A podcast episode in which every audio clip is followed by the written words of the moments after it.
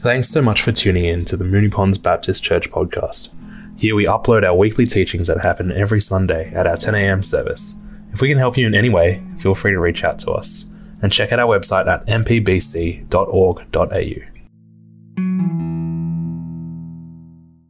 Today's reading comes from John chapter 18, verses 12 to 13, 15 to 18, and 25 to 27. Then the detachment of soldiers with its commander and the Jewish officials arrested Jesus.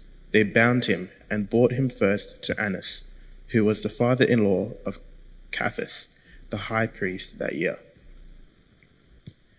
Simon Peter and another disciple were following Jesus. Because this disciple was known to be the high priest, he went with Jesus into the high priest's courtyard. But Peter had to wait outside at the door. The other disciple, who was known, known to the high priest, came back, spoke to the servant girl on duty there, and brought Peter in. You aren't one of the man's disciples, too, are you? she asked Peter. He replied, I am not. It was cold, and the servants and officials stood around a fire they had made to keep warm. Peter also was standing with them, warming himself. Meanwhile, Simon Peter, who was still standing there, warming himself, so they asked him, You aren't one of his disciples too, are you? He denied it, saying, I am not. One of the high priest's servants, a relative of the man whose ear Peter had cut off, challenged him, Didn't I see you with him in the garden? Again, Peter denied it, and at that moment a rooster began to crow. All of us uh, have secrets, things that we don't want others to know about. Because if known, we fear that, um, that we might be rejected or condemned or shamed. In uh, 2005, a guy by the name of Frank Warren, he created a, uh, a community art project called Post Secret. And it had a goal of getting about 365 people who to anonymously send to Warren uh, by mail their secrets. And they would do this by writing them on a handmade postcard and putting them in the mail, and they'd go to his mailbox. And so Warren, he put no restrictions on what people could write on those postcards. But the only uh, thing that he insisted on was that the what they wrote was would be truthful and that they hadn't shared it or spoken it with someone else previously. Little did Warren know at the time, but a phenomenon was born, was sort of born. Uh, and uh, people began to post all kinds of secrets to him, including admissions of sexual misconduct, criminal activity, confessions of secret desires, embarrassing habits, and even their hopes and their dreams following a, a few examples. Uh, I hit a friend's car in the church parking lot and drove off. Another one is when I was 16, I poured chocolate syrup, lots and lots, in the snow boots of an older woman. I still remember the pain squirreled look on her face when she discovered what I'd done. She's dead now. Sorry, Margaret, wherever you are. There are also many other cards on which people share things that they don't know what to do with because they feel uh, an ongoing shame about them. And so they believe that to share them would lead to rejection and humiliation. But still, they need to do something with them. And so they send these secrets into post secret because where else would they send them? Another one is, uh, which is really obviously very difficult to resolve, is this one. There was a train wreck by my house. I ran to the site and mingled with other passengers, acting like I'd been on the train. I received an $8,000 settlement for pain and suffering due to my back injury. Mm. Another one speaks to something that doesn't, that speaks to something that someone doesn't want others to know about, but which they also feel deep shame about. I just found out I'm struggling with depression and I don't want anyone to know. These are just a few examples of post secret cards that were sent to Warren. uh, to his small project. And uh, Warren's small project tapped into people's deep sense of hurt and loss and shame for things that they had experienced or things that they'd done. And so what started as a small project went viral. And so by 2008, Post Secret website became the 10th top visited website in the US by female college students. Then by 2014, Warren had received more than 1 million handmade postcards with people's secrets on them. And the website, which they would display a, a handful of these postcards each week, was visited more than 700 million times. What this shows us is that we have a lot of secrets. And it also says that we don't want, we don't know what to do with them and we don't want to share them openly because of shame. It also says that shame is not something that only a few people experience or even something that passes in time. Most of the post secret postcards show that people have actually carried shame about things they've done or said or experienced for their entire lives. Christians aren't immune to having secrets or feeling shame either. In fact, uh, for Christians, it's sometimes worse because we actually feel guilty about feeling about feeling uh, feeling the shame. We're, in, we're intellectually able to accept this, accept that Jesus deals with our sin on the cross, so that we can experience forgiveness. But um, but many of us don't know what to do with the noise that's in our heads that reminds us constantly of what we've done or experienced and that tells us that other people know about that who, who, uh, who, who uh, if they really know us and what we've done or what we're like or what's happened to us, then this will lead to our rejection by them. Brene Brown, in her TED talk on shame, says that shame is the fear of disconnection. I would add that it's also the fear of condemnation and rejection. We say to ourselves, if someone finds this out about me, then they won't be my friend, they won't be my girlfriend, boyfriend, husband, wife, or employer. Shame says to us when we're going for an interview, you're not good enough. You never finished that degree. Your wife left you because you're not worthy. It reminds you about what happened to you when you were growing up it says you're not pretty, smart, or talented or powerful enough. Shame and guilt are related, but they're not the same. Guilt is the feeling that I did something bad or wrong, whereas shame is the feeling that I am bad because of, because of what I've done. It makes you feel unworthy that you are a mistake or that you are bad, and it sits in the back of your mind accusing you. And it affects how you move through life and how vulnerable you are to people. And it restricts your freedom, your joy, and your peace. But shame is not something that we were meant to experience. In, in the beginning, Adam and Eve lived without shame.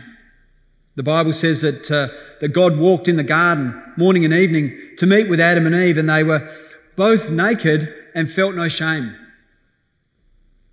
It's a picture of innocence, of peace, of relational harmony.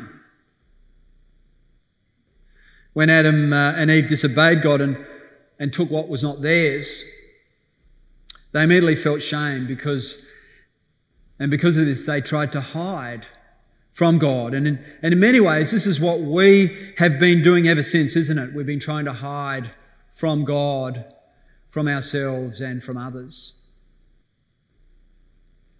What's surprising though in that Genesis story is that although Adam and Eve, what they did was wrong and it impacted their relationship with God, what's surprising is that God still came. He still visited them in the garden after what they'd done. He didn't reject them. He called out and asked, Where are you? As if God didn't know where they were. It's hilarious. Adam replied, I, I hid because I, I, I'm naked and I was afraid. It also says that God had compassion on them a little later in, the, in that chapter and clothe them to help them deal with their shame. And I believe that many of us live this way as well, with the same fear of being found out for what, or, or, or for what we've experienced or what we've done. This morning, perhaps there are things in your life which you also regret, which hum in the back of your mind and that stop you experiencing joy and peace and that you're fearful of other people finding out. Today, Jesus wants to meet you and he wants to deal uh, with these issues, not to expose you, but to clothe you and to heal you and to restore you, and by inviting you to follow him into true freedom. One of my favourite stories in the uh, New Testament that tackles the issue of shame and, and guilt is a story about the Apostle Peter, who denied Jesus three times just prior to Jesus' crucifixion, which Ben read for us. Peter was always an impetuous man. He, he often spoke before he knew what he was saying. He just couldn't help making those sort of big statements. And in John chapter 13, after Jesus washed his disciples' feet and told them that he was about to leave them and that he was going, where he was going, they couldn't go with him, Peter, in typical fashion, spoke out and spoke up and uh, even before he had a chance to think about what he was saying, he said, Lord, why can't I follow you now? I'll lay down my life for you, he says. But Jesus knew Peter and so he challenged him and said, Peter, before the, cro- the, before the rooster crows, you will disown me three times. What Peter was saying was, was not just a show of support for Jesus in his hour of need. What Peter was really saying was, Jesus, see these guys here? They might desert you, but I won't. I'm better than them. I have what it takes. After Jesus was arrested, Peter followed him and the soldiers. It was night time, and so he managed to, uh, to get to the courtyard where Jesus was being held. But at the gate, Peter's confronted by a servant girl. he had come prepared probably to confront soldiers and, or confront religious leaders, but he wasn't prepared to confront a servant girl. And this servant girl asked him straight out, Are you one of this man's disciples? And Peter replied straight away, without hesitation, No, no, I'm not. Once inside the courtyard, he stood by a small charcoal fire, pondering his next move.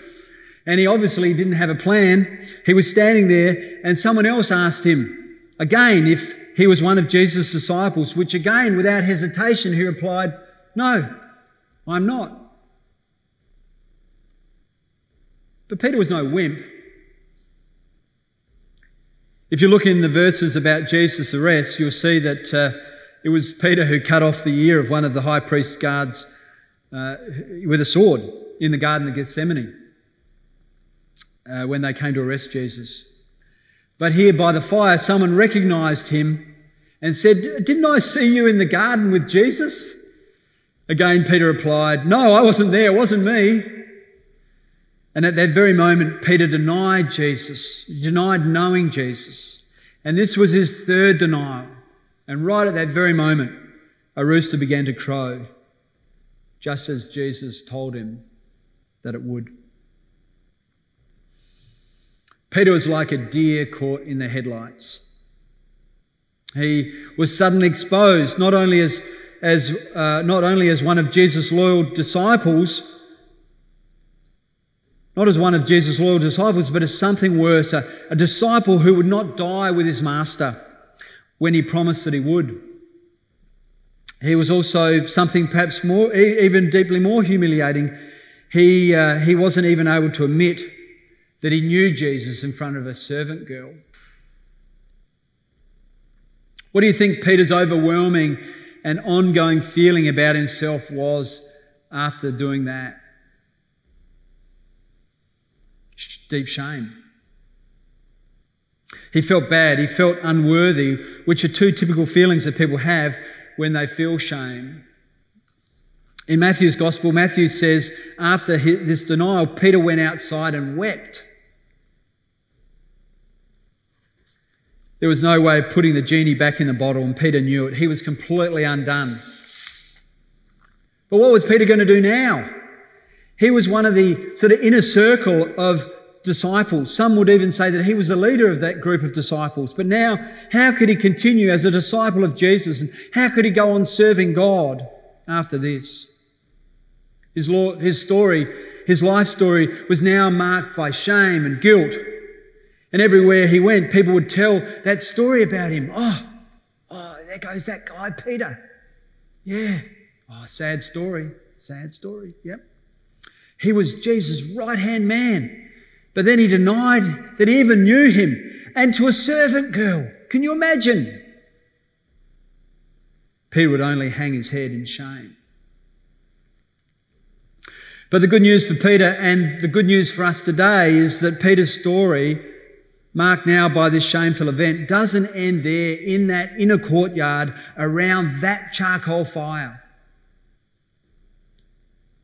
His life was not defined by that moment. And yours doesn't need to be either.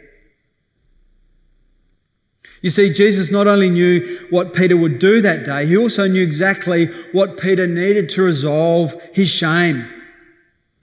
And this is what Jesus had set out to do. After Jesus was crucified and rose from the dead, the disciples left Jerusalem. They all scattered.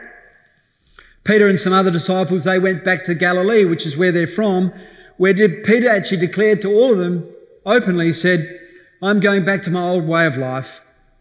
You see, Peter was a fisherman before he followed Jesus, and so he declared to them that I, he was going back fishing. And the disciples who were with him decided to go with him. And there they were, fishing one night on the Sea of Galilee at the northern end of the lake, which was near to Peter's hometown. And they'd been fishing all night. And uh, they'd caught nothing, and dawn was fast approaching. And they were about a hundred metres offshore when they heard someone from shore ask them if they'd caught any fish. They responded they hadn't. Then the person on the shore spoke again and said, Throw your nets on the other side of the boat and you'll find some fish. They did as the stranger suggested, and amazingly, they caught this huge haul of fish. The disciple John, who was also on the boat with Peter, he was the first person to realize who the stranger was on the beach. And he said to Peter, It's the Lord. And no sooner had Peter heard these words, it's the Lord, that he, that he grabbed some, some of his clothes that he'd taken off for this fishing trip and he jumped into the water and headed for shore. And when they all got to shore, they found this charcoal, another charcoal fire burning there with some fish on it. Jesus was there cooking breakfast for them. This wasn't their first sighting of Jesus after his crucifixion.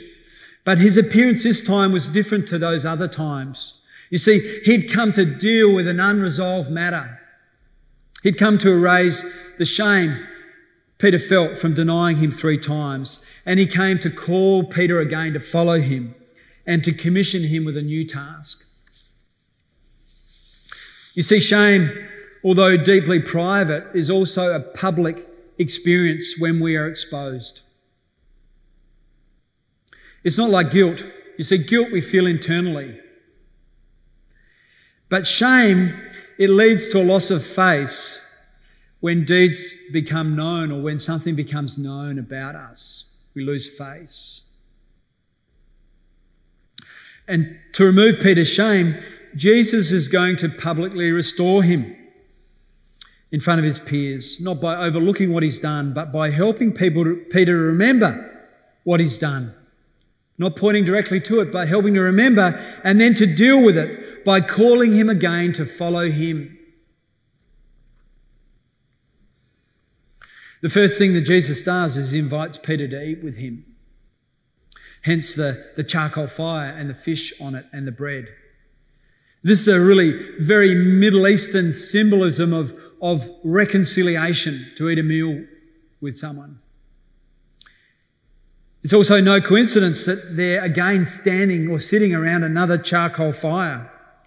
And so Jesus is making him sit by this fire or stand by this charcoal fire to review the memories and to heal them. And in a sense, this is an intervention in Peter's life. Jesus wants to take them all back to that moment in Jerusalem, not to embarrass Peter further, but to remove that festering boil of shame which made him want to go and hide, which made him want to go back to his old way of life, back to fishing, where he could escape. The first steps Peter towards Peter's healing and restoration is that Jesus asked him to go to the boat and get some more fish. Jesus could have asked any of the disciples to do this. He could have said, he could have even said, "Hey, hey, um, can someone bring some more fish?" But he doesn't do that. You see, this is not what God does. You see, in the Garden of Eden, God didn't retreat from Adam and Eve when they sinned. He shows up. He gets involved again. And this is what Jesus is doing here with Peter. You see, Jesus didn't feel any disdain for Peter. This wasn't a, a test now to see if Peter was more worthy than he was before. Jesus was just asking him to do a mundane task because Jesus wanted to connect with him and to reaffirm him. After this, Jesus begins to address Peter more directly to raise the shame that Peter felt.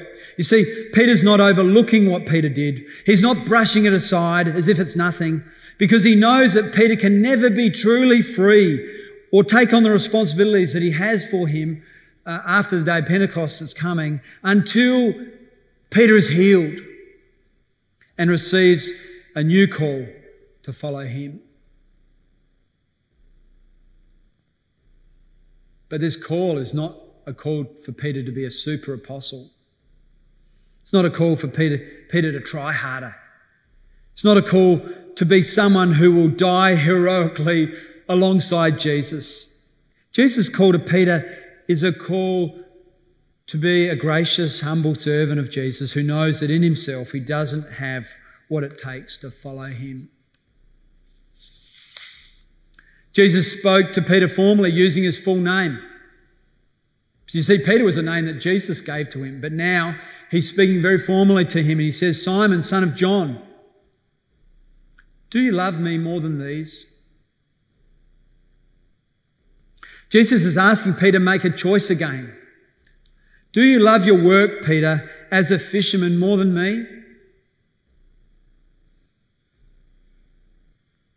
Peter was previously a big statement guy. He was always trying to one up his fellow disciples with showy language, and he was always declaring himself to be braver or more zealous than anyone else. But now there's humility, and he answers Jesus more subduedly, by, but with intent, and he says, Yes, Lord, you know I love you. I might not have shown it, but I love you. Jesus asked Peter this same question three times in a slightly different way. And each time Peter responds affirmatively. And each time Jesus commissions him to feed Jesus' sheep. You see, this is the role that Jesus had in mind for Peter. Because who is better to feed weak sheep than a compassionate shepherd? Than someone who knows their own faults and their own weaknesses? asking Peter three times whether he loved him was deliberate. It was, in a sense, symbolizing the reversal of those three denials that Peter made of Jesus. It's indirect, but it's, but it's doing that. There is not, nothing magic about the number three, but it symbolizes that Jesus is actually drawing this line in the sand and that he's dealing with this issue that had been festering in Peter's mind and his heart and life. Peter had made a mistake, which when the rooster crowed made him remember his promise and Jesus' prediction. After such a dramatic and high fall, What could Peter do, he thought, apart from go back fishing and just have a private faith in God? Perhaps that's where you are today in your own life because you haven't allowed Jesus to deal with the shame that still affects you. Peter was washed up, he was damaged goods. He knew it and he felt that everyone else knew it. He was a cautionary tale. Of course, there are other ways that Peter could have handled his failure differently. He could have become really zealous, spent the rest of his life trying to compensate for his failures, as a lot of people can do. He could have become really zealous, promoting Jesus far and wide. He could have said to himself, since I failed God, I've got a lot to make up for. But this would have just made him harder, would have made him more unsympathetic and a much more rigid person. He could have gone another way. He could have just been filled with despair and just given up altogether, left following God, or even worse. Another thing he could have done is he could have tried to handle it another way by just trying to push his failures away, by burying them deep in the recess of his heart or in his mind. But what that's like is that, that acts like acid on our soul. Eventually, the self-criticism, self-loathing would have resulted in depression and spiritual pessimism, or even worse, and it would have sapped his energy and love. Maybe that's where you're at today in your own life as well. The issue is that the old Peter, the proud and boastful Peter, could never serve God in the way that Jesus was calling him to now. You see, after each affirmation, Jesus specifically calls Peter to feed his sheep. Jesus was erasing Peter's shame, but he was also calling him to follow him again. He was writing a new chapter in his story, a chapter in which he serves God by leading and feeding others, but not in his own strength. On the shore of the Sea of Galilee, Peter discovers a truth, which is that true service is carried out by flawed people who are healed by Jesus and who understand their personal histories and their handicaps and who have made their brokenness transparent to God and who accept His forgiveness and allow his, the transforming work of His Holy Spirit in their lives. Peter's ability to follow Jesus and to feed Jesus' sheep would not actually be possible until he received the Holy Spirit after the day of Pentecost. But even then, going forward, he would always continually need God's help.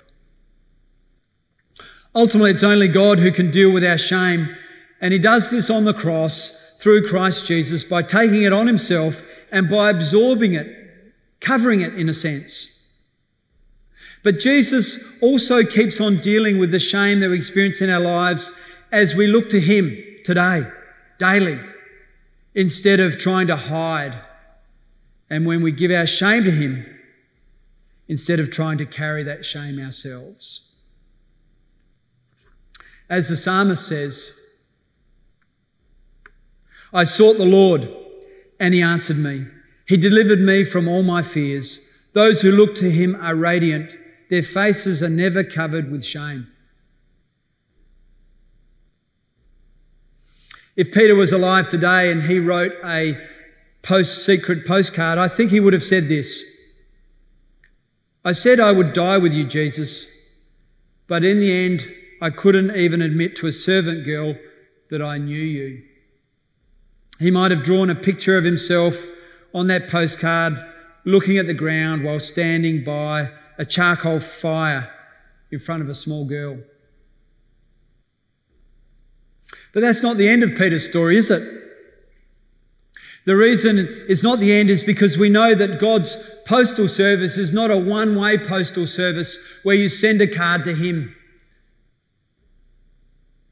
You see, we receive a card back. And Jesus would have given Peter a card in return, but not a secret one.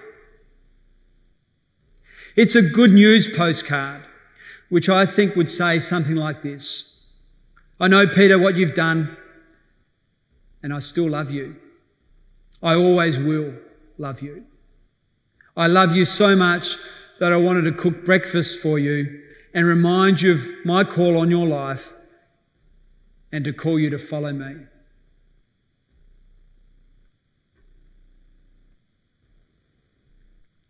What PostSecret card would you write for yourself today? What is it in your life that you don't want others to know about? What is it that you fear that if known would lead you think to people rejecting you? What is it that makes you reject yourself? That uh, stops you from experiencing peace and freedom and hope? What is it that stops you from getting involved, from being baptized, from joining in the life of the ministry of the church? These are the things that you need to write on that postcard. Today, I encourage you to write Jesus a postcard and, and to give it to him and to leave it with him. But Jesus also wants to give you a return postcard, a return good news postcard, because he wants to lift your shame. He wants to set you free. Today, Jesus says to you on that card, I know what you've done and what you've experienced, and I still love you so much. You are precious to me. Follow me because only in me there is freedom. As the band comes up. I want to say that Jesus is still cooking breakfast on beaches for all of us. He's still inviting people to follow him today.